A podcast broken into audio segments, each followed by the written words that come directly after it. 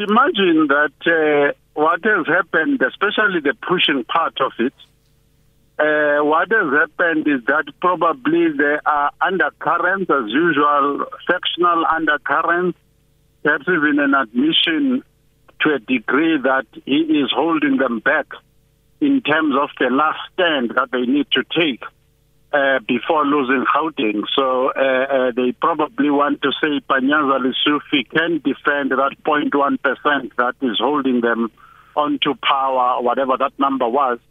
So I, I think there is an element like that. Uh, in as much as they'll try to, so it's to say it's a glorious exit, uh, I think that they probably don't necessarily rate him as highly as they they say. Speaking of, uh, what legacy does the outgoing Premier David Makhura leave?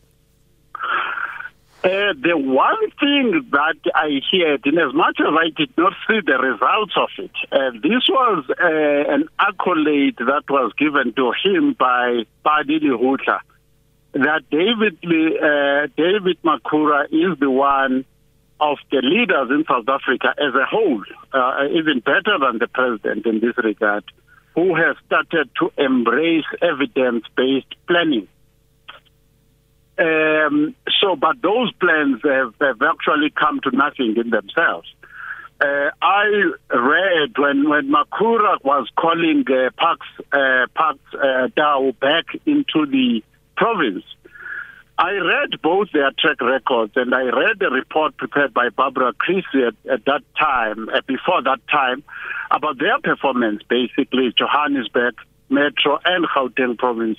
And it was an economic disaster, and it has remained an economic disaster. So the legacy of Makhura in my book, uh, you have trains that have unpro- uh, not trains, uh, the the BRT bus systems that have been launched that are not working, that are, are heavy loss making. The transport system is in tatters.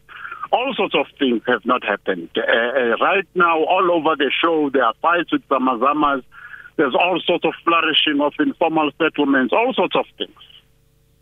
So, what does all of this uh, mean for Panyaza Lesufi? Because he comes from a portfolio uh, where you know you, you, you can argue one way or another, but uh, he was very popular in that portfolio. He was seen to be a man of action, and now he inherits the entire province to uh, oversee. How difficult a task is this going to be for him to turn it around in any sort of significant manner that could assist the ANC in the 2024 polls? I am not sure that there is anything specific that Panyaza Lesufi, given the amount of time available, that he can actually do to alter in the state, to do as a premier something in the state to alter the fortunes of the African National Congress. And the reason for that is that the failings of the African National Congress, whether you are talking about wide ranging and long term corruption, whether you are talking about the reckless display of incompetence, whether we are talking about sustained non-performance. In all those categories, there are deep-seated problems that cannot be solved overnight. Panyaza Lesufi has been able to make a name for himself, uh, mainly in, in, in attacking uh, high-profile racism cases in the education system. Uh, as we know, we're still battling to remove apartheid from our educational system. And Panyaza Lesufi has been the James Bond of that particular movie. So, coming back to um, uh, Mr. Makhura, uh, what do you read into Makhura as uh, his decision to take a break from government? Uh, or, you know, could we see him pop up either in parliament or maybe um, is there space for him in the top six of the ANC at the elective Congress? What are your thoughts on that?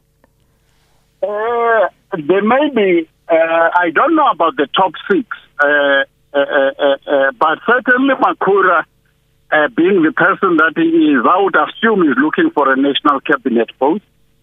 so, so that is where the top six issue is going to be bruising. It will not be as easy as all that. I'm not sure if he's going to feature there, but certainly I would see Makhura as someone who sees himself as fit enough by ANC standards to be in the cabinet or in the new cabinet that if they are lucky enough to win in 2024 somehow. and uh, Panyaza Lesufi's cabinet. Uh, do we foresee any uh, wholesale changes, or do you think it would just be tweaking? I think there's a, there are certain areas that uh, are going to need to be changed fundamentally. Panyaza Lesufi may actually make fundamental changes. As we all know, whichever way you look at it, the infrastructure segment uh, in Gauteng has been struggling. The economy, uh, which is what Parks Tau was brought about, brought in for, nothing has moved. Uh, things have just not improved. Uh, and the worst part of, of messing with Johannesburg and messing with Gauteng on the economy side is that you then drag down the whole of SADC uh, as you mess with it. So uh, I, I would expect him to come and say, I am bringing in new brooms, high performance, heavy hitters of some sort. But obviously, he's con- uh, constrained by whatever liabilities and debts he has created along the way. Well, we'll leave it there and we'll wait and see. But thanks so much uh, for your insights there, Sandile Swana, political analyst and governance expert.